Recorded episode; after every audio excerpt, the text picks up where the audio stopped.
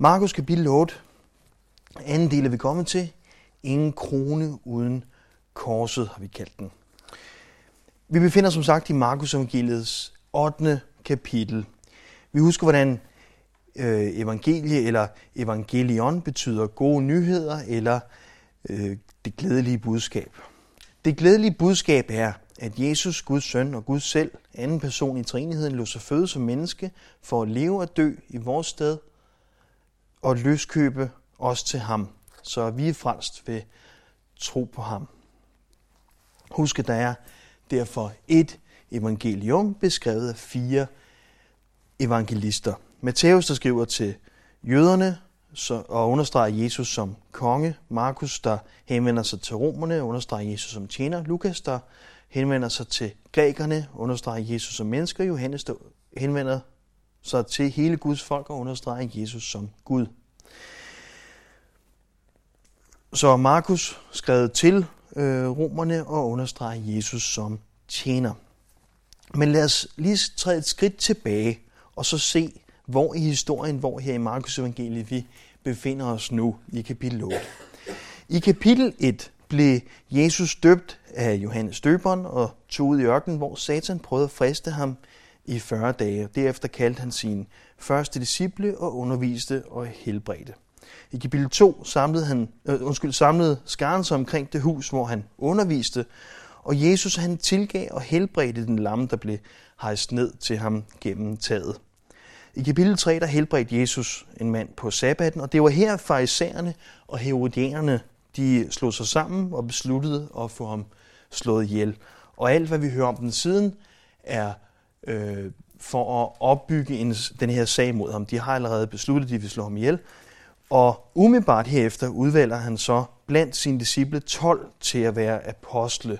12 han vil lære op. Øh, specielt husk en disciple, en elev, og en apostel, en der er udsendt ofte med udsenderens autoritet, ligesom en diplomat. Så i en vis forstand skriver han sit testamente på de her 12 elever og øh, ja, udsendingen.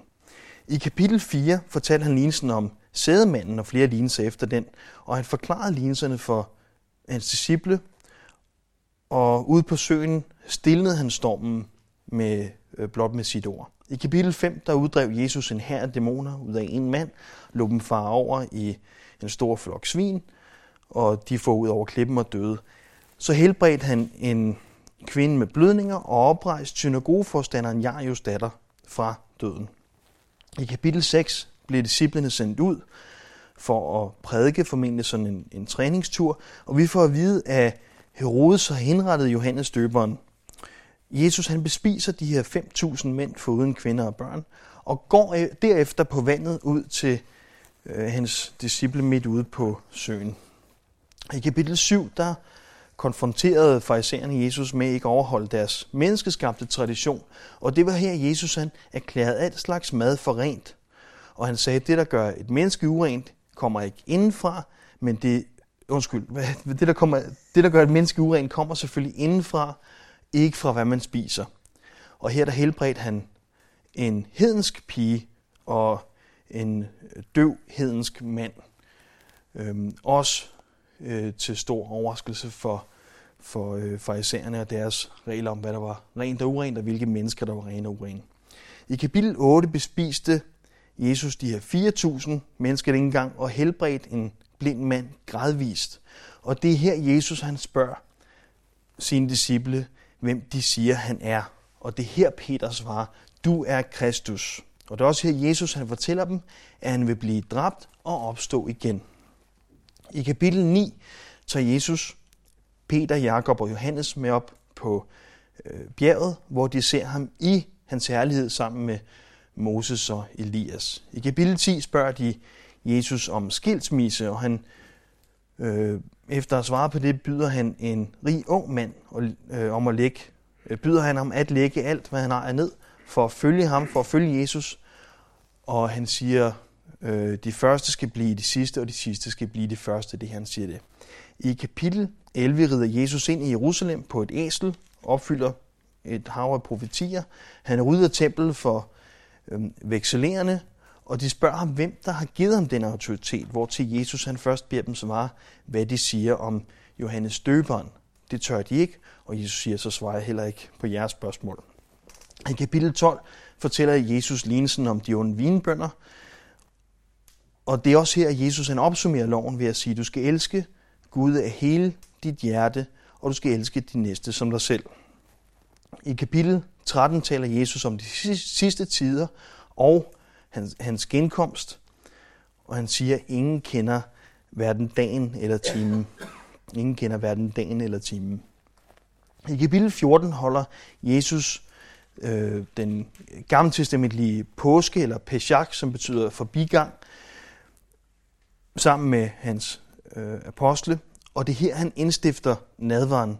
Han beder i Gethsemane om, at det her bære må gå ham forbi, men dog ske faderens vilje. Og øh, han underlægger sig faderens vilje. Jesus han forrådes her, og han pågribes, og kort efter, kort efter fornægter Peter Jesus. I kapitel 15 bliver Jesus overgivet til Pilatus. Jesus bliver korsfæstet her. Der kommer et mørke øh, over hele jorden, og Jesus dør. I kapitel 16 kommer kvinderne til den tomme grav. Jesus er opstanden. Han viser sig for disciplene ved flere anledninger, øh, og han giver dem missionsbefalingen og far op til himlen. Og lige nu er vi i midten af hele historien, i, i midten af kapitel 8, cirka to år inden i disciplenes vandring med Jesus. Så kronologisk er vi cirka to tredjedel inden, og i historien her er vi i midten af historien. Så fra nu af kan man sige, at det går dobbelt så hurtigt. Vers 27 er vi kommet til. Kapitel 8, vers 27 i Markus evangeliet. Jesus og hans disciple, disciple drog bort til landsbyerne ved Caesarea Philippi. Og på vejen spurgte han sine disciple, hvem siger folk, at jeg er? De svarede, Johannes døber, og andre siger Elias, og andre igen, at du er en af profeterne. Så spurgte han dem, men I, hvem siger I, at jeg er? Peter svarede, du er Kristus. Og han forbød dem at sige, det, at sige dette om ham til nogen. Som vi talte om sidste gang, vi var i, i Markus evangeliet, så er Markus evangeliet skrevet til romerne, og har som en romersk fortælling, som en romersk øh, historie, højdepunktet eller klimaks og i en vis grad øh, pointen i midten af historien. Det vil sige Peters bekendelse, som vi lige øh, har læst. Vi skal altså ikke kigge så meget efter en konklusion i slutningen, som vi skal se midtpunktet som højdepunktet af historien her.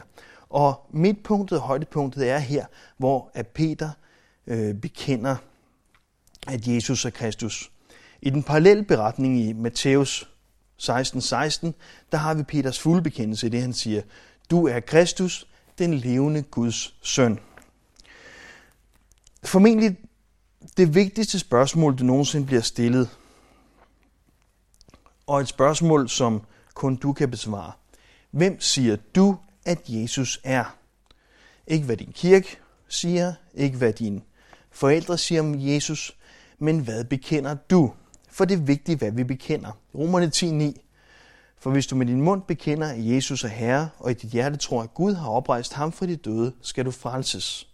Vores bekendelse er noget værd. Vores bekendelse er øh, vigtig og værdifuld. Vers 31. Så begyndte han at lære dem, at menneskesønnen skulle lide meget og forkastes af de ældste og ypperste præsterne og de skriftkloge og slås ihjel og opstå tre dage efter. Og dette sagde han lige ud. Da tog Peter ham til side og begyndte at irettesætte ham. Men Jesus vendte sig om, så på sine disciple, i rette satte Peter og sagde, vi bag mig, satan, for du vil ikke, hvad Gud vil, men hvad mennesker vil. Timingen her og konteksten er vigtig. Disciplene her, de har vandret med Jesus i omkring to år. Og alt har ledt op til det her højdepunkt, som vi læser her. Disciplene er fuldt overbevist om, at Jesus er Messias, at Jesus er Kristus. Den salvede, som er blevet lovet gennem hele det gamle testamente. Og efter de har bekendt det, går Jesus straks i gang med at konfrontere eller redigere deres forventning til, hvad Messias er. Så de ved, hvem Messias er. Jesus har sikret sig, at de ved, hvem Messias er. Det er ham. Og nu skal de forstå, hvad han er. Deres forventning var selvfølgelig, som øh, ja, alle de andre jøder, en forventning om en messias som en, en regent, der ville gøre øh, Israel til verdens supermagt og indtage sin plads som konge over hele verden. Og det gør Jesus ved hans genkomst. Men her, hvor han går blandt dem som menneske, er han kommet for at løskøbe verden med sit liv. Så første gang kom Jesus for at løskøbe verden med sit liv. Og næste gang kommer han og indtager sin plads på tronen. Øhm, men han kom her, hvor han var i menneskeskikkelse, for at løskøbe verden, før han tager den i besiddelse.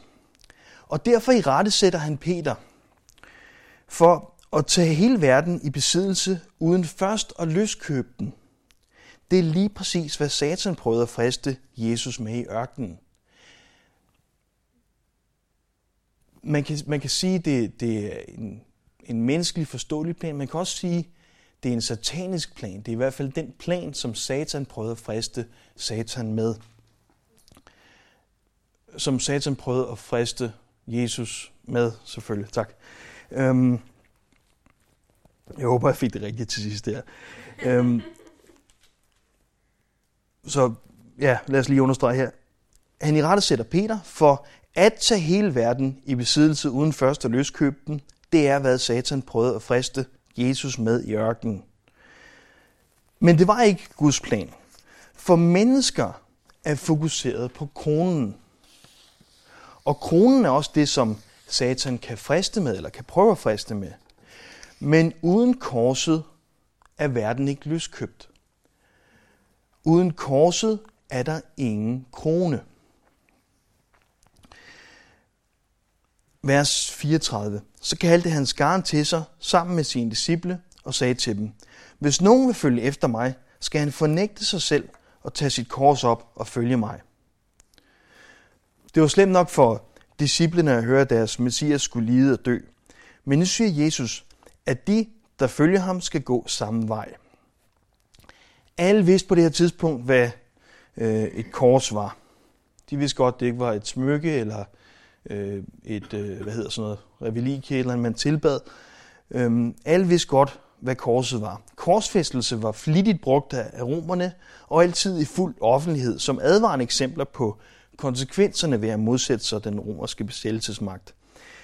Før Jesus var der tilfælde af op mod 2.000 mennesker, der blev korsfæstet øh, på en gang langs vejene uden for Jerusalem. Eller sat langs vejene uden for Jerusalem. Så det var meningen, at man skulle se dem i fuld offentlighed, og det var meningen, at man skulle øh, kigge på de her mennesker, der blev henrettet, og tænke, åh, oh, det vil jeg meget nødig opleve, så jeg modsætter mig ikke romerne. Det her forstår jeg ikke som en øh, trætrinsplan til frelsen.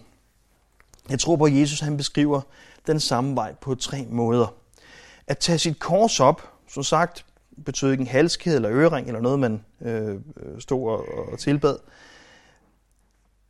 Det var at bære et kors eller en bjælke på ryggen hele vejen til der, hvor man skulle korsfæstes.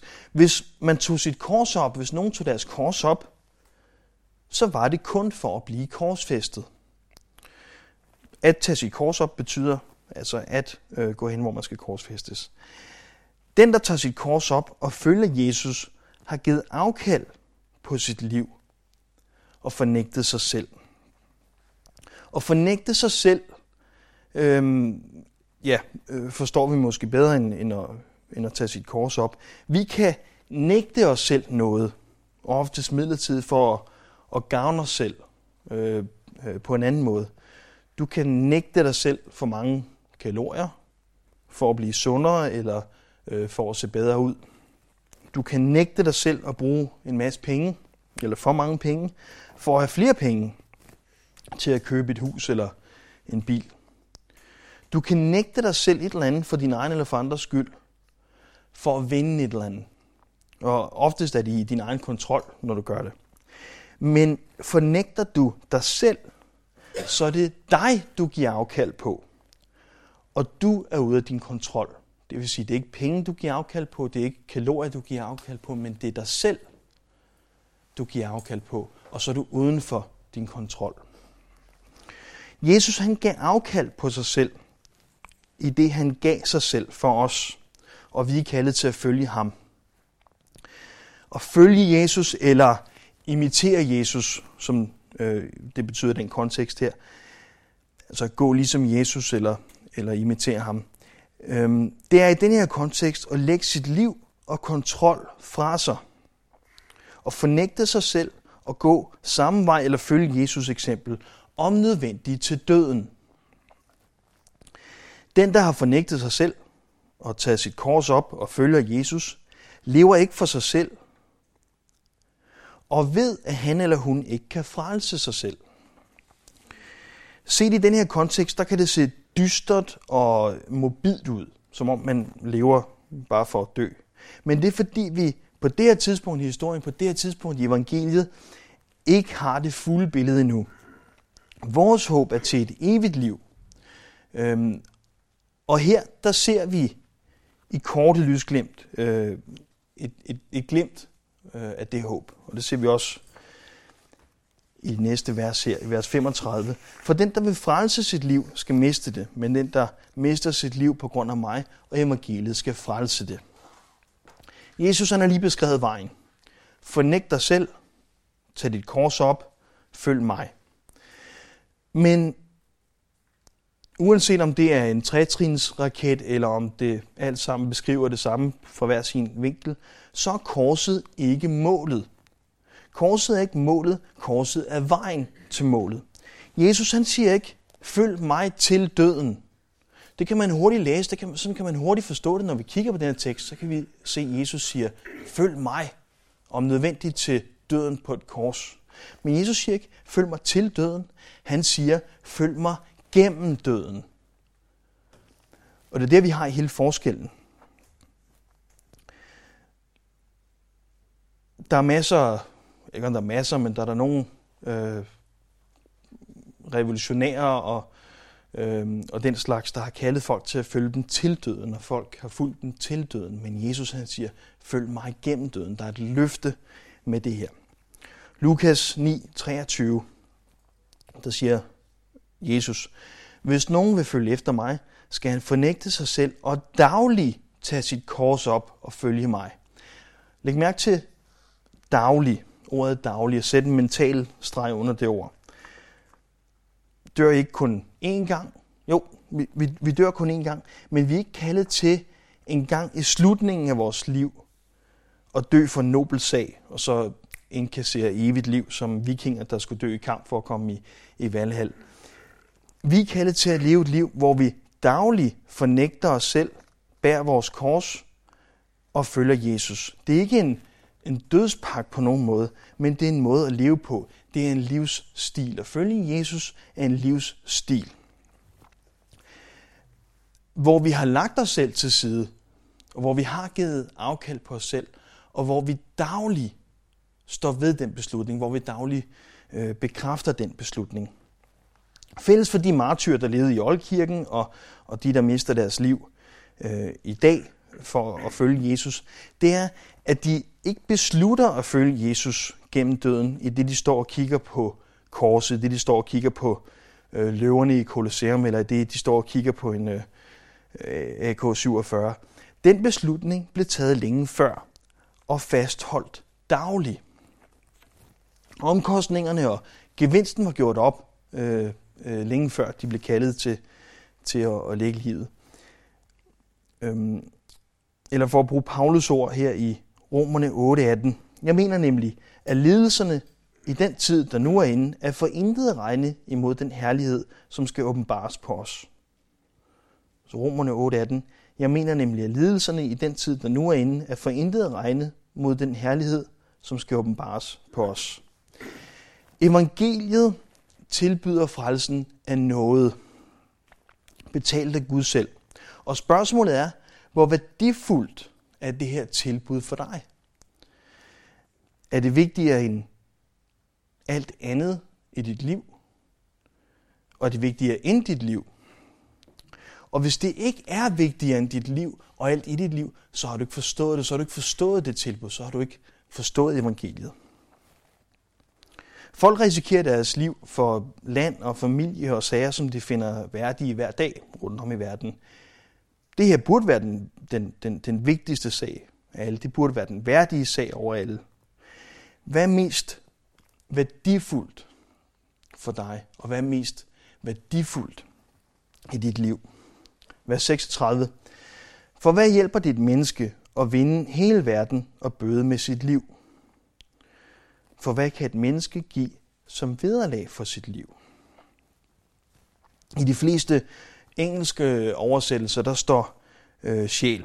Altså, hvad hjælper det et menneske at vinde hele verden og bøde med sin sjæl? Og hvad kan et menneske give som øh, betaling for sin sjæl?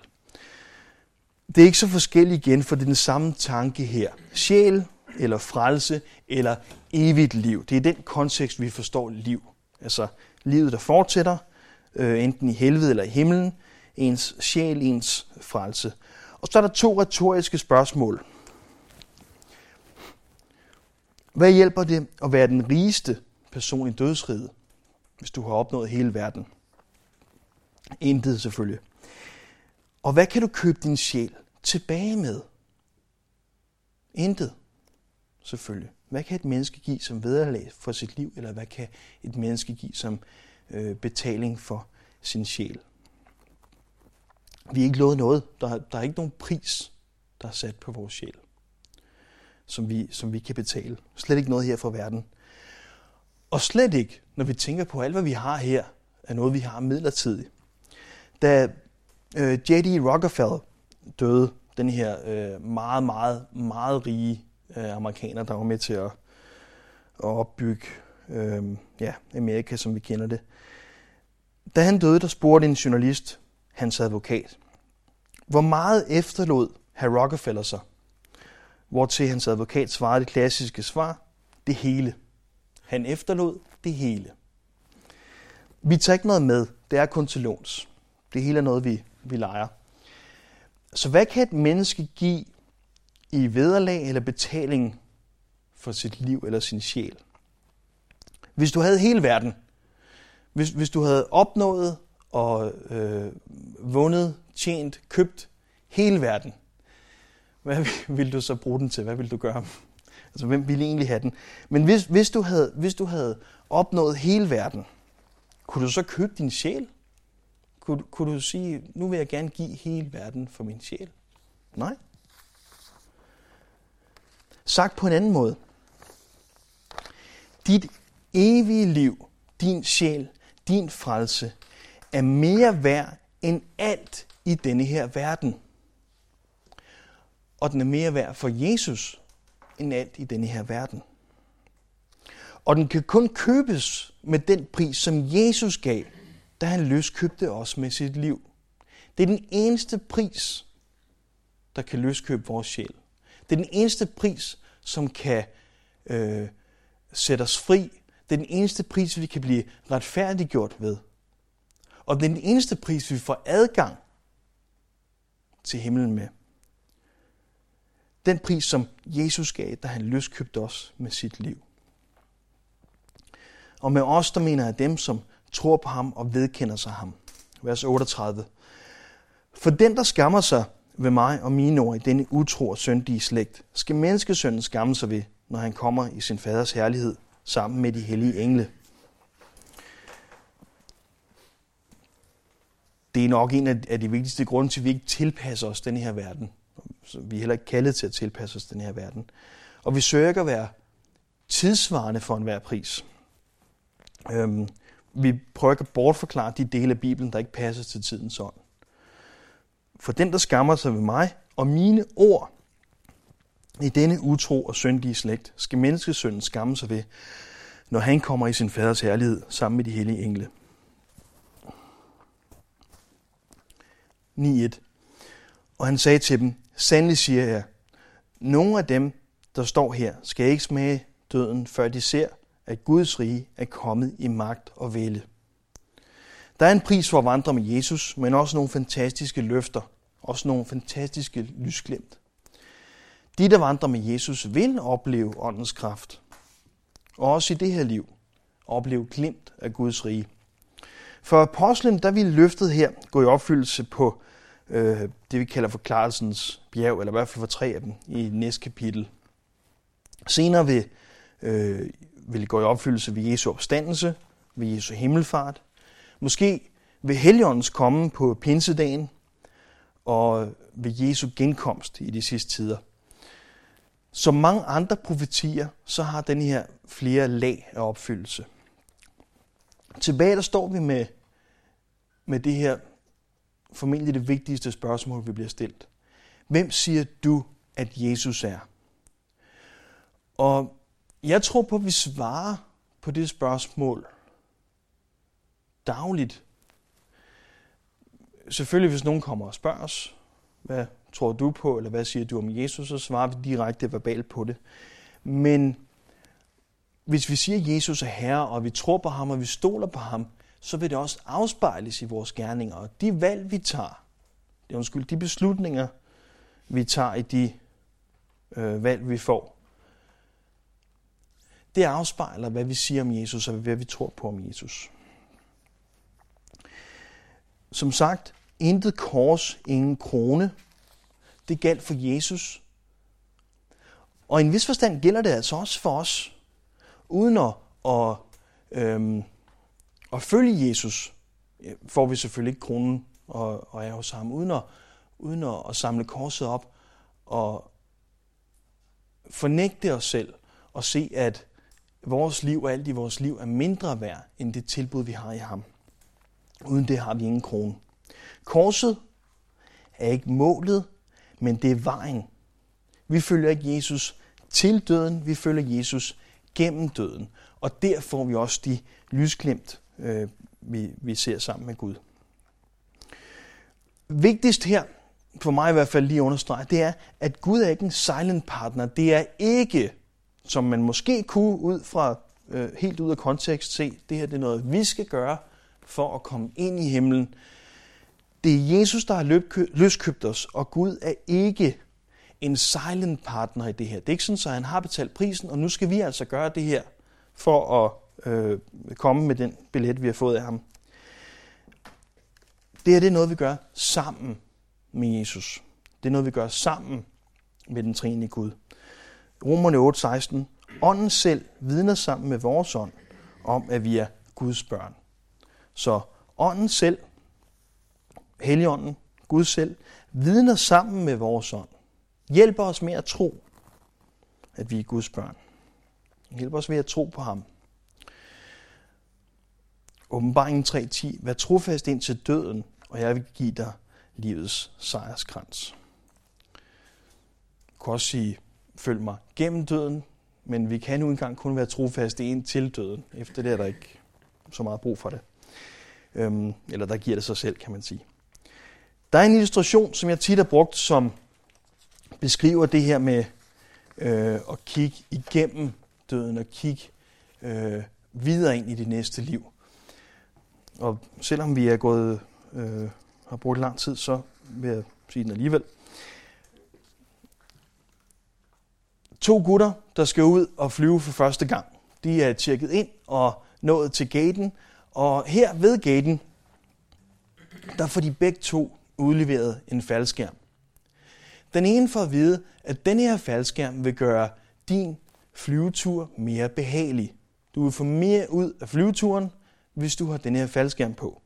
Han har ikke fløjet før, han ved ikke så meget om det, han tager den på og øh, giver det et forsøg. Hvorfor ikke prøve? Den anden, der også er for første gang, han får at vide, at på et tidspunkt, så bliver du altså nødt til at hoppe ud af den her flyver.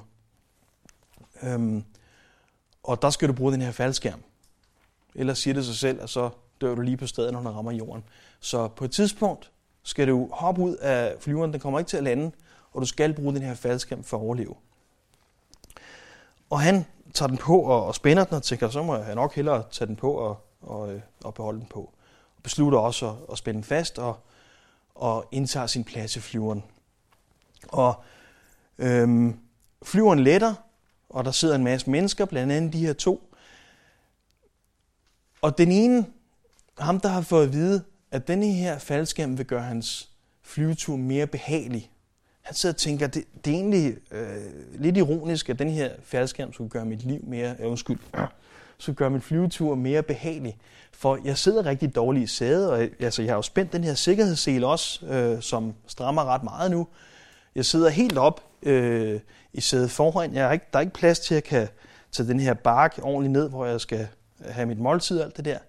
Folk sidder og griner af mig, peger på mig, kalder mig alt muligt, fordi jeg har den her på. Øhm, og jeg synes i det hele taget ikke, at den gør min tur mere behagelig. Den anden førstegangsflyvende, han tænker mere på, kan jeg vide, hvornår det er, jeg skal hoppe ud herfra? Øh, ja, okay, altså man, man sidder måske ikke så bekvemt med den her, men, men det kunne aldrig nogensinde få ham til at tage den af. Han ved, at han skal hoppe ud på et tidspunkt, og bekvemmelighed får ham overhovedet ikke til at tænke over til den faldskærm af. Han prøver at, at få det bedste ud af det og, og gøre sig så behagelig, han nu engang kan. Men der er også øh, en tredje, der er så at sige ny i job her. Og det er den nyeste VDS, der har øh, fået jobbet her. Det er hendes første rigtige flyvetur som stewardesse. Hun har taget den stramme kjole på og øh, de høje øh, hæle og går lidt usikkert her i, i denne her gyngende flyver og skubber den her vogn foran sig. Og netop som hun skal til at servere kaffe, ja, så er hun ved at snuble for det der lidt turbulens, og hun hælder kaffe ud over flere øh, mennesker, blandt andet de her to førstegangsflyvende. Og ham, som var blevet lovet en mere behagelig flyvetur på baggrund af den her faldskærm, han får det her kaffe på skødet og bliver skoldet, og siger han, altså, det her kan jo overhovedet ikke være rigtigt. Nu bliver jeg skoldet. Det var ikke alle, der blev skoldet. Nogen blev, og jeg blev. Og, og vi, altså, vi er to, der har den her faldskærm på, og begge os, der havde den på, blev skoldet. Den faldskærm hjalp jo overhovedet ikke. Jeg har da ikke en mere behagelig flyvetur. Dem, der sad i den anden side af flyveren, de har ikke nogen faldskærm på, og de blev ikke skoldet med kaffen. Jeg ville da hellere have en par plyser. Så han siger, det, nu kan det simpelthen, det her det er jo falsk reklame. Øh, nu kan det være nok. Han tager faldskærmen af, smider den, sætter sig. Øh, han er stadigvæk skoldet, men han tænker, nu, nu slapper jeg da for den. Øh, den hjalp mig alligevel ikke. Den anden her, der har fået at vide, at han skal hoppe ud af flyveren, han tænker, ah, så bliver jeg skoldet. Det var godt nok ikke særlig behageligt. Øhm, men øh, han ved stadigvæk, at han skal hoppe ud af flyveren om ikke så længe. Og på en eller anden måde, så betyder det, at han bliver skoldet, og han ikke sidder så bekvemmelig, ikke lige så meget. Han sidder og tænker, givet hvornår jeg hoppe ud fra, og øh, hvordan må det bliver, hvordan, givet hvordan udsigten er, og, og givet vide, hvor jeg lander. Øhm, det er selvfølgelig en illustration på evangeliet. På hvilken baggrund tager vi imod Jesus? For vi har en invitation til at tage imod Jesus, og alle har en invitation til at tage imod Jesus. Men de invitationer, vi nogle gange hører, kan godt være på en baggrund af, dit liv bliver bedre, du bliver rigere. Øh, måske ikke det sagt direkte, men, men du får et mere behageligt liv, eller et federe liv her på jorden, eller øh, med nogle andre ord noget i den retning. Den invitation, som, som Jesus han giver, den lyder lidt anderledes. Jesus han, han inviterer også folk til at, at følge ham. Han giver alle, altså hele skaren, han siger det her til alle i vers 34. Der, der, der, I øh, Markus 8:34, der giver han en invitation til alle. Så kaldte han skaren til sig sammen med sine disciple og sagde til dem, hvis nogen vil følge mig, skal han fornægte sig selv og tage sit kors op og følge mig. Og husk på korset i en kontekst, der ikke er noget som helst med religion, noget helligt, noget tilbedelse ved. En kontekst, der ikke er noget smykke, men kun et henrettelsesredskab, som man samler op, når man skal korsfæstes. Så Jesu invitation her er, hvis nogen vil følge efter mig, skal han fornægte sig selv og tage sit kors op og følge mig. For den, der vil frelse sit liv, skal miste det, men den, der mister sit liv på grund af mig og evangeliet, skal frelse det. Invitationen er som sagt ikke kun at følge Jesus til døden, men gennem døden. Og som sagt, hvis vi, tager på bag, hvis vi tager imod Jesus på en falsk baggrund, så vil vi blive skuffet i det her liv. Ligesom manden, der tog imod en faldskærm og sad med den øh, på baggrund af, at det ville give ham en mere behagelig tur. Men hvis vi, hvis vi tager imod Jesus på den rigtige baggrund og kigger ind i det næste liv, og tager imod den pris, han har betalt for os, tager imod det, at vi er løskøbt i ham, så vil ånden selv vidne sammen med vores ånd om, at vi er Guds børn. Gud selv hjælper os med at tro. Gud selv hjælper os med at fastholde den beslutning. Jeg er ikke bekymret om, øh, hvis på den anden side af en øh, øh, revolution øh, og, og nogen med en anden overbevisning øh, har magten og, og øh, truer mig med et våben, og truer min kone med et våben og siger, øh, fornægt Jesus eller dø. Jeg er ikke bekymret for, om jeg vil benægte Jesus. Og det er ikke fordi, at jeg stoler på min egen styrke, og jeg vil være en kriger og sådan noget, fordi det stopper lige præcis i det øjeblik, nogen tror ens familie. Det er jeg helt overbevist om. Men jeg er ikke bekymret, fordi jeg ved, at ånden selv vidner sammen med vores ånd, om at vi er Guds børn. Gud selv giver mig det, jeg skal bruge for at tro på ham og vedkende mig ham. Det er en beslutning, jeg tager. Jeg står ved den beslutning dagligt, og Gud hjælper os med det. Så den invitation, Jesus giver, er meget anderledes end mange af de invitationer, vi hører i dag. Og baggrunden for, hvorfor vi tager imod Jesus, baggrunden for, øh, hvad vi forventer evangeliet, den messias, vi forventer, baggrunden for det gør en stor del i vores liv. For hvis du kan kigge ind i det næste liv, hvis du kan kigge igennem døden og beslutte dig for at kigge igennem korset, hvor du vil følge Jesus, og kigge ind i det næste liv, så er vi ligesom ham fyren, der er på, på flyverne og tager imod faldskærmen på en baggrund af, at han ved, at han skal hoppe ud med den. Og så betyder mange af de ting, der sker her i livet, ikke lige så meget.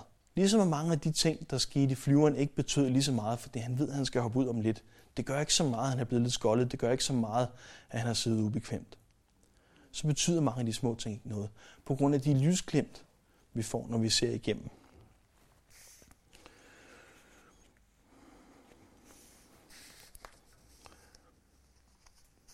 Vær trofast ind til døden, og jeg vil give dig livets sejrskrans, siger Jesus. Jesus, tak for dit ord til os. Må dit ord blive husket. Må dit ord slå rod i os her. Må vi stole på dig, for det er en stor del af at tro. Det vi kalder stole på. Må vi have vores øhm, ja, tillid til dig her. Jesus, tak, at, at din ånd vidner sammen med vores ånd om, at vi er dine børn. Tak fordi, at du har frelst os. Tak fordi, du har løskøbt os. Og hjælp os til at se, at, at det er det største i vores liv her. Det er det mest værdifulde i vores liv her. Hjælp os til at se vores liv i den kontekst. Hjælp os til at følge dig gennem døden her. Hjælp os til at fornægte os selv og tage vores kors op og følge dig her. Tak for de lysglimt, du giver os her. Tak for øhm, ånden. Tak for åndens gave, åndens frugt. Tak for den glæde og fred, der er i at følge dig her, som du giver os.